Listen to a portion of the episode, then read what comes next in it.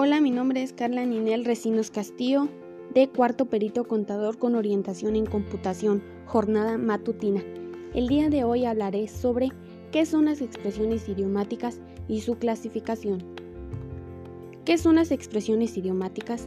Existe una serie de palabras que no son propias del lenguaje español y se han vuelto parte de nuestra forma de hablar y escribir. Algunos son productos de la mezcla del español con otros idiomas. A continuación se presenta una clasificación. Como número uno tenemos neologismo, palabras sin más fundamento que la moda. Muchas palabras terminan siendo aceptadas por la RAE como parte del español. Por ejemplo, software, postear, blogs y navegador. Como número 2 tenemos barbarismo, palabra que se escriben o pronuncian de forma defectuosa, son vicios del lenguaje. Por ejemplo, yo sabo en lugar de decir yo sé, no te caigas en lugar de decir no te caigas. Como número 3, solecismo. Se trata de un error de sintaxis por concordancia, orden, construcción o régimen. Por ejemplo, incorrecto sería han habido poca gente. Correcto, ha habido poca gente. Incorrecto, me queda una tarea a terminar. Correcto, me queda una tarea por terminar. Número 4. Anfibiología. Son expresiones con doble interpretación y que no dejan en claro lo que se quiere transmitir. Por ejemplo, Lucas es creativo y Raúl tiene experiencia. Lo contrataré. Contratarás a Luis o a Raúl. Como número 5 tenemos monotonía, uso repetitivo de palabras o construcciones secundarias a pobreza lingüística. Ejemplo, como tenemos muchos compromisos, haremos lo posible para atender cada compromiso y así atenderemos todos los compromisos. Como número 6, impropiedad. Se trata de la falta de propiedad en el uso de palabras. Por ejemplo, examinar el tema con profundidad. Incorrecto. Correcto, examinar el tema con detenimiento.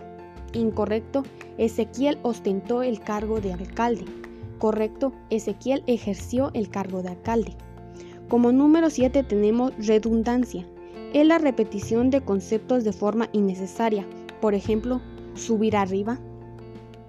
Chucho, salí para afuera. Como número 8 tenemos extranjerismo incorporación de vocablos de otros idiomas secundarios a su uso constante. Ejemplo, online, ok o good morning. Como número 9 tenemos vulgarismo, palabra o expresiones usadas incorrectamente por lo general no trasciende al lenguaje escrito, suelen utilizarse por personas poco instruidas. Ejemplo, aiga, incorrecto, correcto, haber, Ancina, incorrecto. Correcto, así es. Ande, incorrecto. Andar, correcto. Como número 10 tenemos cacofonía. Es la repetición sucesiva de sonidos no agradables al oído. Existe un abuso de palabras determinadas en ando y endo, isión, isión o en comienzo de vocablos seguidos.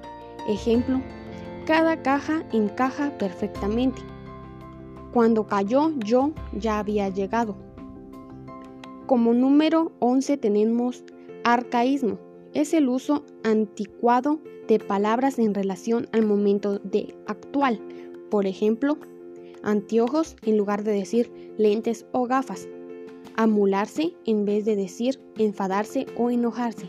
Como número 12 tenemos ultracorrección. Es la deformación de una palabra al agregar una o más letras. Generalmente lo realizan personas con poca instrucción y que desean envidiarse un mayor nivel intelectual.